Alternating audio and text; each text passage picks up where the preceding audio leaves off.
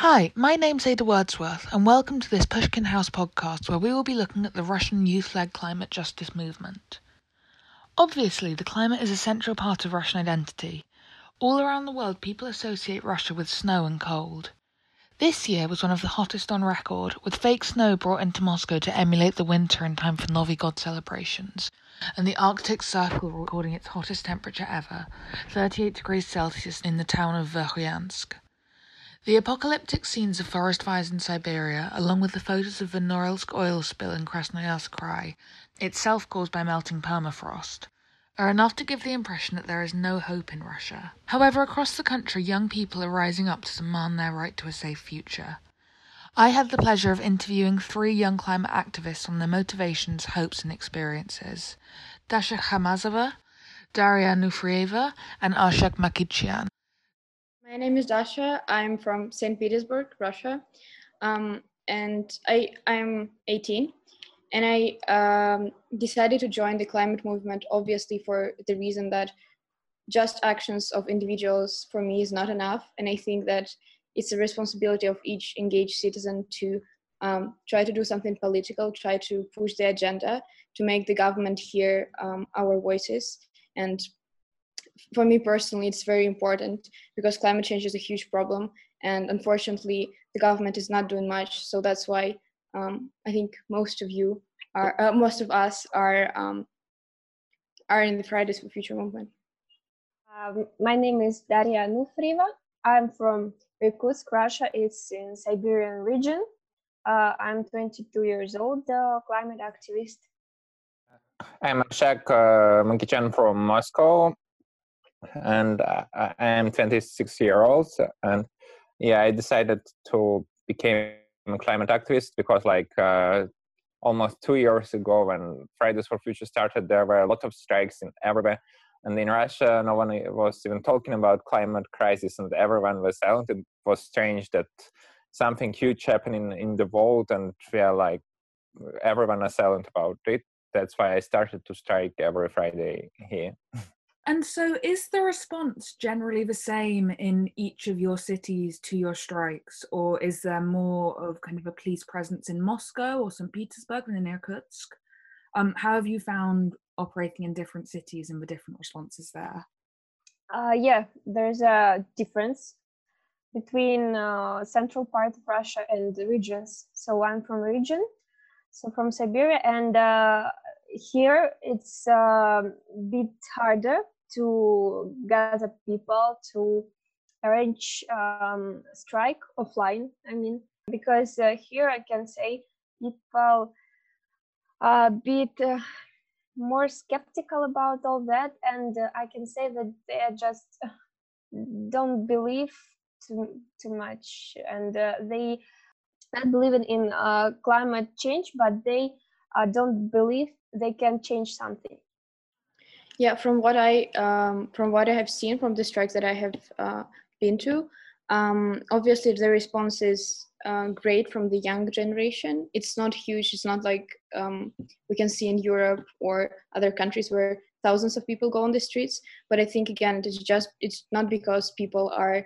um, lazy or unaware, but just because of the culture. And I think that generally, um, like strike culture in Russia is not very well developed, is and is not very popular, and that maybe hinders and maybe fear. I assume that it might be another issue.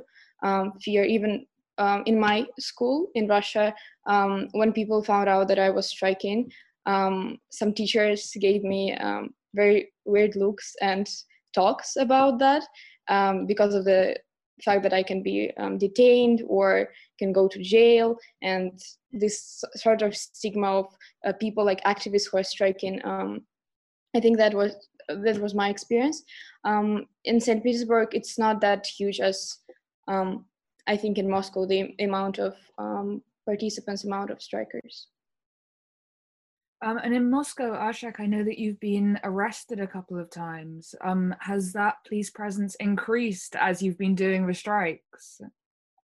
Uh, yeah, the last month uh, after the pandemic situation began, it's quite difficult to strike in Moscow and everywhere in Russia. So yeah you cannot be arrested can be arrested even for a single strike yeah and the situation with awareness about climate crisis it's changing quite fast as like i am striking 78 weeks and like uh, i think like last months uh, and it was better. Like uh, when there were floodings in irkutsk and there were huge uh, forest fires in siberia and uh, when our independent media started to talk about crisis uh, climate crisis it's yeah it's now better than like two years ago when everyone was silent about climate uh, yeah but it's not like in europe because in europe you're talking about climate change in schools and there is edu- education about it and it's much better.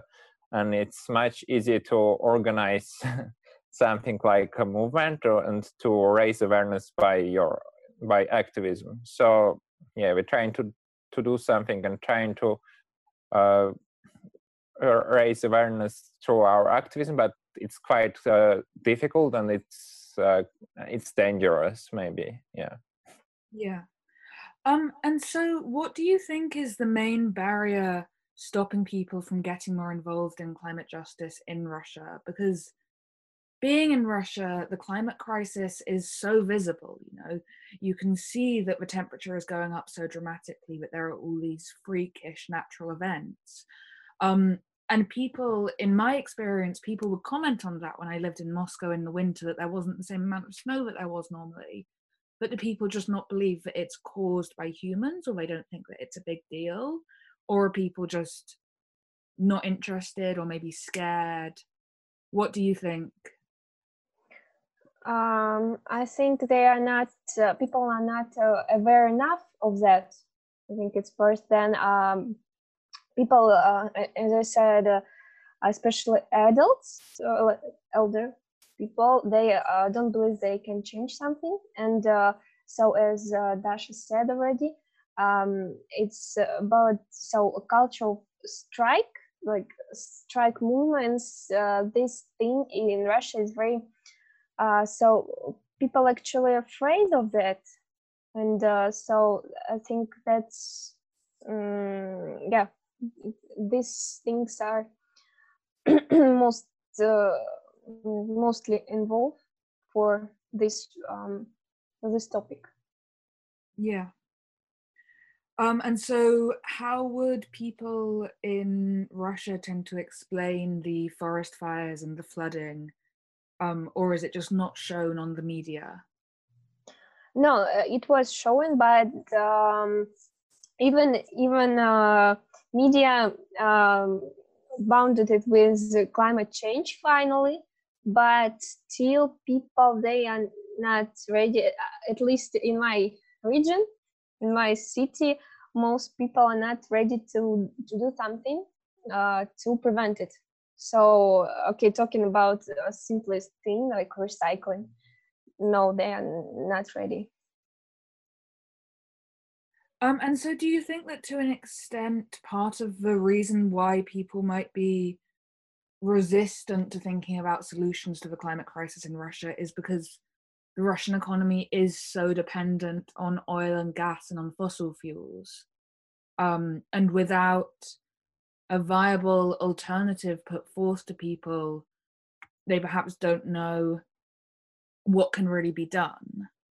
Yeah, I think since um, historically we are dependent on oil and gas, um, many people might not see an alternative because any change, any alternative uh, requires some sort of sacrifices or some sort of transitions, which I'm afraid not many, especially elder people, um, are ready to, just ready to change, ready to uh, live in a new world. And I think it can be seen, um, this like societal afraid of um, the fear of the societal change can be seen in many other aspects, but um, in climate change as well. So I would say that yes, because of this, because of the economy, um, many people are very resistant. I was going to say that uh, the problem is uh, that like a fossil fuel company in Russia are government owned, so there is conflict of interests in the government, and a, lot of media are owned by the government and or by the fossil fuel companies so they were silent about climate change or climate crisis for 20 years, and it's quite difficult topic, and then it's quite difficult to uh, understand the, or every connection with forest fires, with uh, the weather, with everything. So yeah, the topic of climate change or climate crisis just uh, we just started the, the discussion about so it's quite difficult for people to uh, understand it. And uh, our governmental media misleading people, like they saying, yeah, we can. Uh, climate was changing. Uh, every, climate is changing, yeah, but we, you cannot do anything. It's not because of human activity. It's because of like something else, because of the sun or ever. I don't know. So yeah, the problem with the media is very important, and with the conflict of interest in the government because they uh, fossil fuel company owned by the government. I have something to add uh, a little thing. Uh, talking about media, so the difference between uh, parts of different parts of Russia, uh, local media uh, in my region, they don't talk about us at all. So when I tried to connect to them, they, they said that like it's not it's not something we should talk about. So they just don't talk about us. Yeah. Whereas generally, is state state media is talking more about you guys. Uh, no, independent media. They talk. So, do you guys, um, on kind of an individual or regional basis, or more generally, have connections with other um, political and social movements in Russia?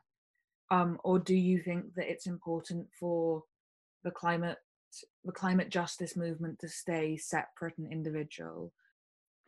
Uh, yeah, if uh, about the movement, we're trying to unite people behind the science. Yeah, every person in the movement can have uh, his or her own political views, but we are not talking about our uh, political things in the movement. But like when there happening some protests that I cannot accept, uh, in something bad is happening, I am taking part in the protest like an individual activist. So it's yeah, like Fridays for Future movement. We not uh, we're not talking about ideolo- ideology or about political things, but we're trying to change like uh, we're trying to change things about climate on the political level, but we are not talking about uh, political things in the movements. Yeah so I am supporting like protests when uh, there were Moscow election protests. I took part when when like there is happening disaster in Belarus. I we were going with other activists to the Belarusian embassy to support people there. Yeah, but like a movement, we are not doing political things. Um, personally, I'm also a part of the um, animal rights movement in my city. Um, and I know that a big part of this movement are also um, going on climate strikes. And um, I think it's amazing because as long as people are believing in the same things that we believe, um, that we need to uh, address the issue of climate change, um, it is great as long as the any other not um, it is the central topic of the strike and as long as people are not trying to add some other ag- agenda to it so um, I completely agree with what Arshak just said. Yeah, great. Um, how have you found the international response to what you've been doing, if there has been much? You know, do you feel supported by other um, climate justice groups, Friday for Future groups um, across Europe and around the world? Yeah, I think uh, all of us feel it more than uh, from locals. Yeah, from locals uh, I, I, mean from uh, regions. In, in Moscow, there are people kind of more active. So that's definitely true that we feel uh, support from international um, movement, Fridays for Future, and other um, climate and uh, um, nature. So, so this kind of uh, organizations. So I was also wondering whether any of you um, knew much or had anything to say about, in particular, the response of indigenous groups in Russia. So, for example, the Sami people or the Nenets. Um, and if there's any um, if they do any work within the climate movement, because obviously their way of life is so specifically threatened by the climate crisis.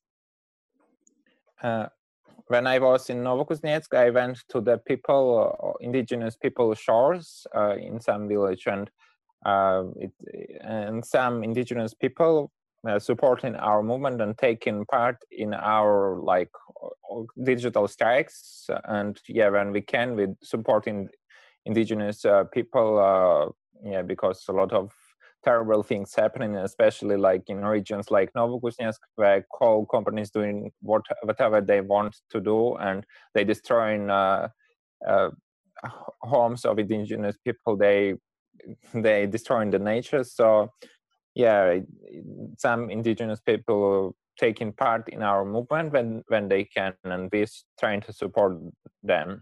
Yeah. Um, have either of you two had any involvement in that? Yeah, I think Arshak has elaborated very well on this point. But I also um, think that because most of the awareness and most of the movement is happening in the big cities like Moscow, uh, St. Petersburg, Irkutsk, um, these indigenous people who live mostly in the remote parts of Russia are kind of left behind. But I hope that it would be um, it would be changing in the coming years, weeks. Yeah. Definitely. Um, so how have you guys been able to sustain this movement throughout the pandemic? Um, I'm not sure what lockdown. I know lockdowns varied a lot throughout Russia, um, but when your areas were under lockdown, were you doing things digitally, um, or were you still going out to do single person pickets? How did that work? Um, so in my region, it's still a kind of hard situation um, with coronavirus and uh, still even uh, recently like um, yesterday they uh, delayed the world cup of uh, hockey bandy world cup so they delayed it. It, it um, um, so it was planned to be in Irkutsk, but uh, so I know that uh, they um, refusing in refusing in arranging uh, that kind of things. And so i even didn't try because uh, so there's no point. So in my region still hard times because of corona. When the pandemic began uh, we we switched to the digital strikes and we were organizing uh, thematic uh, strikes like every week we were choosing a theme.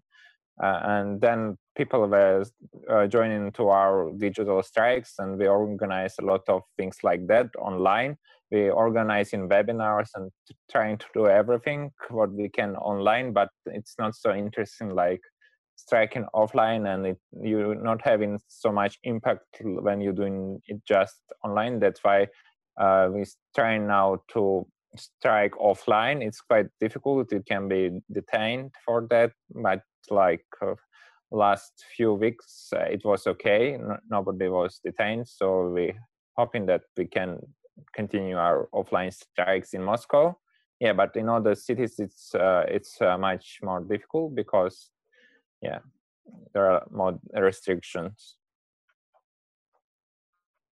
Um, and was the experience in st petersburg similar dasha yeah, there have been um, no major, as far as I know, there were no strikes, um, massive strikes in St. Petersburg since the start of the lockdown. So the situation is definitely worsened, but people were uh, doing online strikes, which is also great because many people were joining and young people, as far as I, I have seen, like school uh, students were joining online strikes because it's obviously easier to do and there is like less responsibility but it's great to um, that it gave the opportunity for new people to join.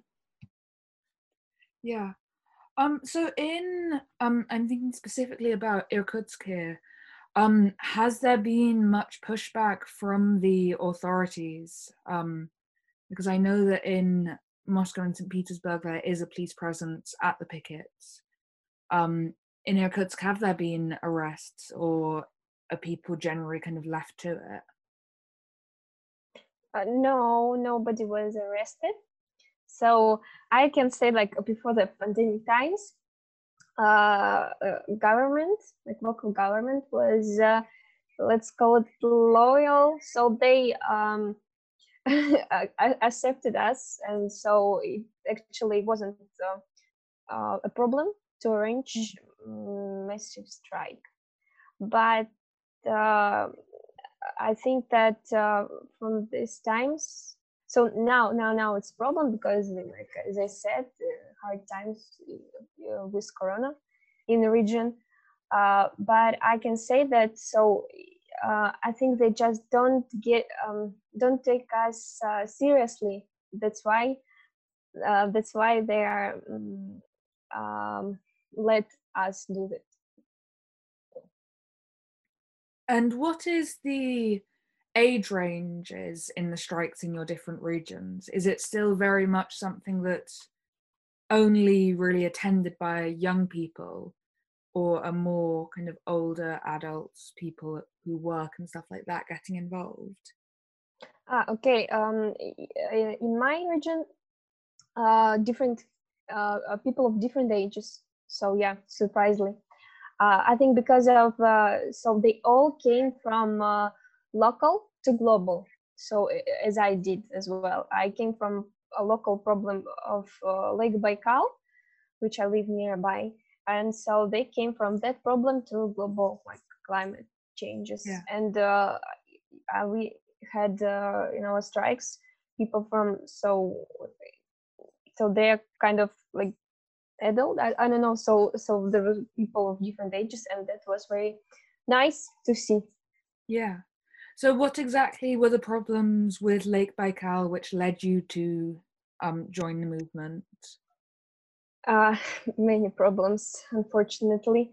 And from year to year, um, um, some people added, I, I, some people, I mean, the government uh, mostly, they create some laws more and more, which um, can be a big th- uh, threat, threat to Baikal it's um, uh, for example the recent one about um, deforestation uh, uh, around Baikal. So it's kind of very dangerous thing. Yeah.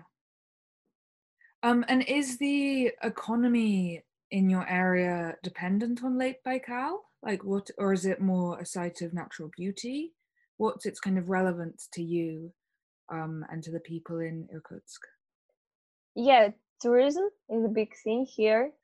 Yeah, because of Baikal and uh, also so my region is not uh, rich compared to other regions in the so we have we have baikal tourism and also uh, we have um, on the north of the region we uh, we have oil and gas yes oil yeah so i just wanted to ask one more thing on just a um, more global scale um, that I know that one of your demands originally was um, for Russia to um, get involved in, for Russia to um, ratify the Paris Climate Change Agreement. Um, has this happened? Have you succeeded in that? Is there any update there? Uh, Russia ratified Paris Agreement a year ago in September. So, yeah, but they're not going to do a lot of things with that because our emission of CO2 emission uh, in Russia uh, uh, have fallen after uh, Soviet Union collapse. So they're saying we have done our work, like yeah, our emission are less on 50 percent than 30 years ago or something like that. So they're not going to do anything about uh, uh, reduction of CO2 emission, and they're going to increase the emission, and they're going to put more money in fossil fuels. So it's like, yeah, they ratified Paris Agreement, but they're not going to do anything about climate crisis. Um, and so, do you have what are your demands now? What's Fridays for Future in Russia asking for when you protest? Uh, actually, like we had meeting with uh, Council of uh, President about climate, and we uh, we had some our, our own demands there, like short uh, ten demands. But when we going, uh, we were going to send our demands, we joined to the demands of the different NGOs. We had voting in our chats, and we joined to the uh, like very uh, demands of different NGOs like Greenpeace and uh, WWF and other NGOs.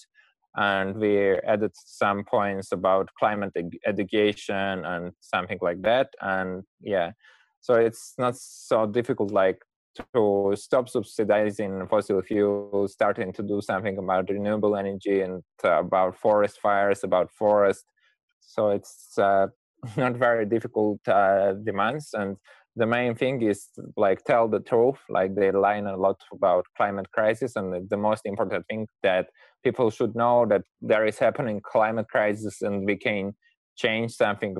We can not not stop it, but um, try to do something to uh, uh, to stay in Paris Agreement goals like one and five, one point five degrees. So yeah. Yeah.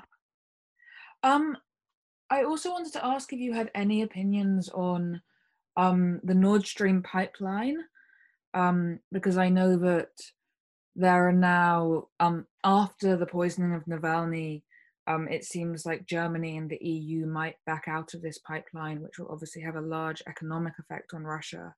Um, but do you think that more generally, the EU and Western countries who rely so heavily on Russian oil and gas need to take more responsibility? Yeah, it's very important that EU and uh, United uh, Kingdom can do more about uh, helping Russian activists and Russian political activists uh, to change something. And yeah, I think it's not just about these pipelines. Uh, like uh, a lot of countries buying coal from Russia, and coal is much worse than gas for climate. And other countries can do a lot of things like uh, i know there, there are discussions to about some sanctions against uh, uh, people who are doing some bad things. Like uh, so, yeah, you and other countries can do a lot of things to help democratic dem- democratic movements in Russia. Yeah, so I, I think it's not just about pipelines and some big projects like that. Yeah. Yeah, it all has to link. Um, Okay, well, thank you guys all so much um, for doing this. Um, I really appreciate it, and good luck with everything. It's really amazing what you're doing. Um, I'm sure everyone who listens will agree.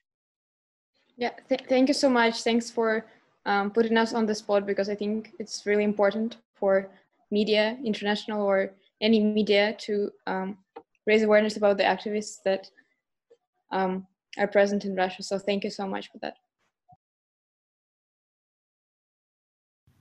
Thank you for listening to this episode of the Pushkin House podcast. This episode was presented and edited by Ada Wordsworth and produced by Jorrit Donner-Wittkopf. The series producer was me, Rafy Hay. Our thanks to Arshak Makichyan, Dasha Khamaza, and Daria Anufrieva. For more podcasts, blogs, videos, and online events, check out pushkinhouse.org and subscribe to our YouTube channel. Thanks for listening.